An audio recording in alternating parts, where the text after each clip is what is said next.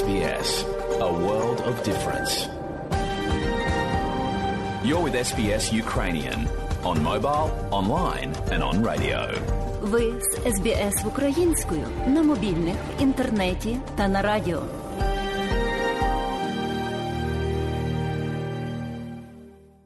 А далі, шановні друзі, у нашій україномовній радіопрограмі Вістки із рідних земель, з якими вас ознайомить сьогодні журналістка Людмила Павленко.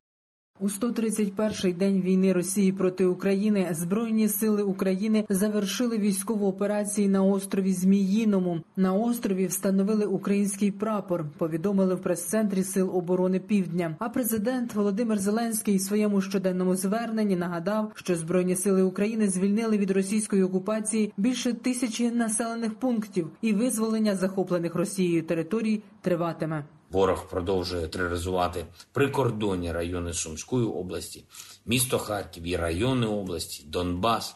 Збройні сили України відповідають, тиснуть і день за днем знищують наступальний потенціал окупантів.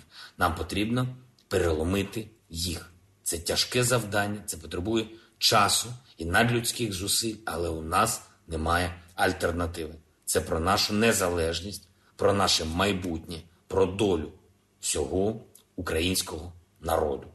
Сказав президент Володимир Зеленський. Повний виклад щоденного звернення глави Української держави традиційно наприкінці матеріалу. Ще напередодні Генеральний штаб збройних сил України повідомив про виведення українських військ з Лисичанська на Луганщині. У російських медіа пишуть про захоплення Росією усієї Луганської області. При цьому представники української влади цього не підтверджують. Справді російські окупанти закріпилися у Лисичанську. Їм вдалося форсувати річку Сіверський. Донець нині тривають бої у районі Білогорівки та Новокостянтинівки. Окупаційні війська Росії намагаються витіснити звідти українських захисників, але поки це не вдається. Повідомив голова Луганської військової адміністрації Сергій Гайдай. За його словами, зараз збройні сили України продовжують тримати оборону невеликої частини Луганщини, щоб оборонці Донеччини могли укріпити свої позиції. Росіяни кинули на захоплення Луганської області майже всі свої ресурси і зазнали величезних втрат. На сьогоднішній день Росія кидає в бій на Луганщині 62-гі танки, навіть не 64-ки, а Т-62. Це взагалі навіть не вчорашній, позавчорашній день. Зараз на боці російської армії вони використовують вже навіть якихось морячків, тобто не морська піхота, а саме морячків з кораблів. Ну в них там щось вони тонуть іноді. Ну це говорить про те, що все ж таки, яка б вона не була здорова та махіна Російська Федерація, все одно вони вже втрачають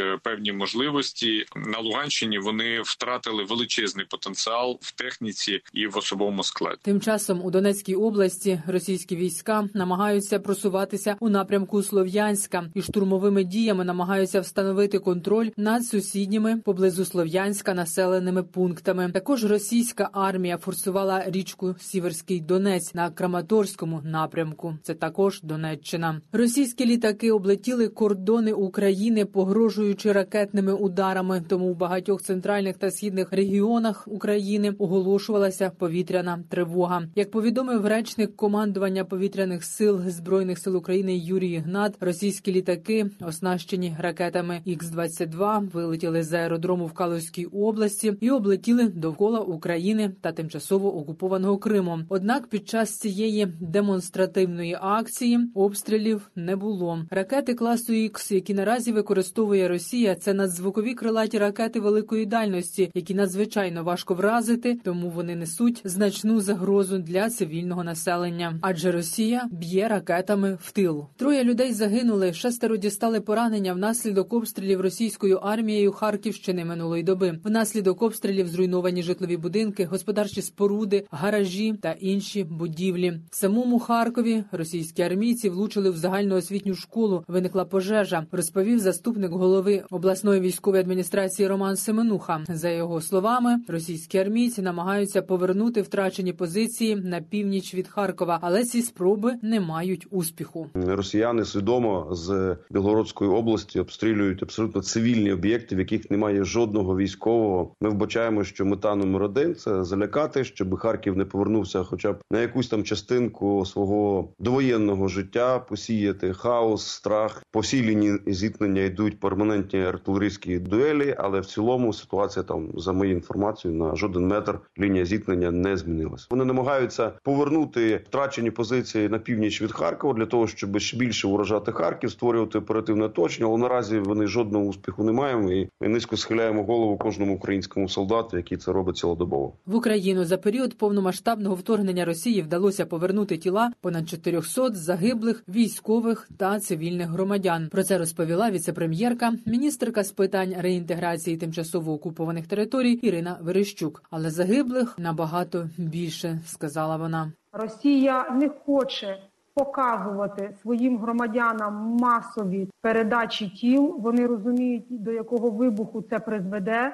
Тому роблять це ледь не потайки, роблять це не афішуючи і намагаються не передавати нам тіл. Ми проводимо ідентифікацію і генетичну експертизу за європейськими протоколами. Росія ж не підтримує європейські протоколи. В принципі, перебуваючи у стані орди і середньовіччя, вони мають свої протоколи, і в майбутньому це буде великою проблемою. Бо ті експертизи, які проводять вони генетичні точно не будуть співпадати, і ми можливо не будемо бачити у списках тих тіл, які вони нам будуть навіть передавати. Це проблема, але ми теж думаємо, як її вирішити. Понад 5 тисяч заяв про примусове переміщення українських дітей на територію Росії надійшло до Українського національного інформаційного бюро. Про це повідомила радниця уповноважена президента України з прав дитини та дитячої реабілітації Дарія Герасимчук. Скільки загалом дітей було незаконно вивезено з України в Росію? Росію достеменно невідомо. Доводиться поки що говорити про цифру, яку озвучує країна-окупант приблизно 324 тисячі. Як розповіла Дарія Герасимчук, за кілька тижнів в Україні запрацює інформаційний портал Діти війни. Там буде зібрана вся інформація про маленьких українців, яких зачепило повномасштабне вторгнення Росії. Зі сторони України ми робимо все для того, щоб залучити всю міжнародну спільноту. Практично щодня проходять важливі зустрічі з представниками інших країн, з представниками міжнародних е, громадських організацій для того, щоб ідентифікувати, промоніторити стан перебування дітей наших українських і повернути дітей. Робиться абсолютно все у окупованому Криму. Російська окупаційна влада створила призовну комісію з мобілізації. Повідомляє представництво президента України на півострові. Відтак Росія готується до проведення примусової мобілізації на тимчасово окупованій території України. Українська влада нагадує призов і мобілізація людей на окупованих територіях є порушенням міжнародного гуманітарного права. У представництві президента закликали українців, які знаходяться на тимчасово окупованому півострові, зробити все можливе, аби уникнути участі у військових формуваннях країни-агресора. А якщо цього не вдається, то рекомендують за першої ж нагоди здаватися українським силам. Раніше українська розвідка повідомляла, що російська влада окупованого Криму наказала державним підприємствам на півострові відправити частину співробітників у військкомати. Після російської агресії в українців відчуття безпеки нерозривно пов'язане зі зброєю. Таку думку в день поліції України, що відзначався 4 липня, висловив міністр внутрішніх справ України Денис Монастирський. За його словами, вже нині необхідно готуватися до того, як підтримувати безпеку після завершення війни. Так, впродовж літа осені буде ухвалено законодавство, яке дозволить українцям з наступного року вільно купувати пістолети. Контроль над зброєю міністр гарантує. Ми розуміємо, що безпека вдома в квартирі у людини буде пов'язана з тим, що в неї може бути знаходитись її особиста персональна зброя. Саме тому ми сьогодні дивимося на те, щоб встановити нові правила володіння зброєю, обліку цієї зброї, нарешті прийняти закон про зброю, тому що протягом всіх 30 років до цього часу з різних причин цей закон не приймався, а норми регулювалися наказом міністра внутрішніх справ України під законним актом. Тому я, як міністр, сьогодні виступаю за те, щоб нарешті прийнялось відповідне законодавство і права громадян на зброю були чітко закріплені на рівні закону. Це важливо для нашого майбутнього завтра. Це важливо для нашої майбутнього сьогодні. Я нагадаю, відсіч ворогу ще також не завершена. А тому всі, хто має можливість тримати в руках зброю, робить це вже сьогодні. Далі звернення президента України за підсумками чергового дня повномасштабного воєнного вторгнення Росії в Україну. Бажаю здоров'я, шановні українці. Сьогодні був довгий, дуже важливий день нашої зовнішньої політичної активності. Відкрилась конференція в Лугано в Швейцарії, яка присвячена відбудові України. Одразу хочу зазначити, що коли говорять про відбудову, часто некоректно розставляють акценти. Це ж не тільки про те, що маємо зробити після нашої перемоги або в наступні роки, але й те, перш за все, що потрібно робити вже просто зараз. Українські сили звільнили від окупантів більше тисячі населених пунктів. Щотижня додаються нові. Зараз, наприклад, на півдні нашої держави всі вони зазнали масштабних руйнувань. А ще це означає потребу в колосальних коштах на відновлення інфраструктур, на повернення медицини, соціальних послуг, на відновлення нормального економічного життя. Одних лише зруйнованих будинків у звільнених районах десятки тисяч. А ще потрібно готувати школи, готувати університети до нового навчального року на всій вільній території країни і в нових умовах постійної загрози, зокрема ракетних ударів. Треба вже готуватися до зими і зробити все, щоб ми пройшли цю зиму спокійно з точки зору енергетики, попри будь-які загрози, які створює щоденно Росія. Значна частина економіки знищена бойовими діями і російськими ударами. Тисячі підприємств не працюють, а це означає високу потребу в робочих місцях в забезпеченні соціальних виплат, попри зниження податкових надходжень. Тому відбудова України це не тільки про те, що треба зробити потім, після нашої перемоги, але й про те, що треба робити у цей час. І ми маємо робити це разом з нашими партнерами, з усім демократичним світом. Робити вже зараз. Сьогодні в Києві з візитом була прем'єр-міністр Швеції пані Андерсон. Головні теми це оборонна підтримка. Отримуємо новий посилений пакет. Вдячні, а також нові санкції проти Росії і нові можливості для України, зокрема у питаннях переробки відходів. В нашій країні дуже довгий час нехтували цією темою, а це ж не просто про те, що робити зі сміттям. Це про безпеку, про якість життя. Нам потрібно мінімум 25 нових сучасних технологічно передових заводів з переробки відходів. Вони здатні забезпечити і енергію, і вторинною сировиною, і нарешті рішенням застарілої проблеми сміттєзвалищ і полігонів відходів, нездатності багатьох громад знайти рішення для відходів.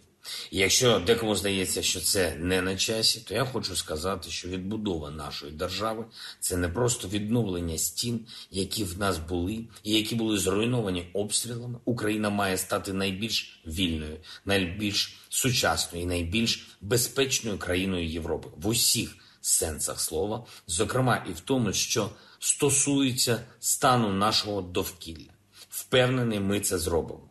Сьогодні 4 липня. Головне свято Сполучених Штатів Америки, День Незалежності. І я хочу привітати президента Байдена, американський народ і всіх наших друзів Сполучених Штатів. Хочу дещо процитувати. Ми вважаємо за самоочевидні істини, що всіх людей створено рівними, що творець обдарував їх певними невідбірними правами, до яких належить життя, свобода і прагнення щастя, що уряди встановлюються між людьми на те, щоб забезпечувати ці права, а влада урядів походить зі згоди тих, ким вони управляють. Так сказано у Декларації незалежності Сполучених Штатів. І погодьтеся, що українці неодноразово в своїй історії демонстрували, що у нас схожі принципи. Достатньо поглянути на українські майдани або на нашу завзятість у захисті свободи. Ще раз вітаю з Днем Незалежності. Дякую за допомогу. Сьогодні ж привітав українських поліцейських з Днем Національної поліції, вручив нагороди. Саме на якості їхньої роботи базується правопорядок. Звичайно, потрібно зробити ще чимало для того, щоб українська поліція повністю відповідала вимогам сучасності. Але пам'ятайте про героїв поліцейських, які воюють на передовій, про тих, хто забезпечує розмінування, хто допомагає жертвам обстрілів, хто проводить евакуацію, хто доставляє гуманітарну допомогу і хто забезпечує всім нам захист, захист від злочинності. Ситуація на передовій за добу не зазнала суттєвих змін. Ворог продовжує тероризувати прикордонні райони Сумської області, місто Харків і райони області, Донбас. Збройні сили України відповідають, тиснуть і день за днем знищують наступальний потенціал окупантів. Нам потрібно переломити їх. Це тяжке завдання, це потребує часу і надлюдських зусиль, але у нас немає альтернативи. Це про нашу незалежність, про наше майбутнє, про долю всього українського народу. Дякую усім, хто захищає нашу державу. Слава Україні! Людмила Павленко для Радіо СБС. І далі нагадуємо, що україномовна програма Радіо СБС щодня подає вістки з рідних земель та огляд новин бюлетеня СБС Радіо. Заходьте на нашу веб-сторінку www.sbs.com.au і також на нашу сторінку у Фейсбуці. Ви можете слухати наші радіопрограми також і через мобільні додатки App і Google Play. Слухайте Радіо СБС сьогодні і завжди.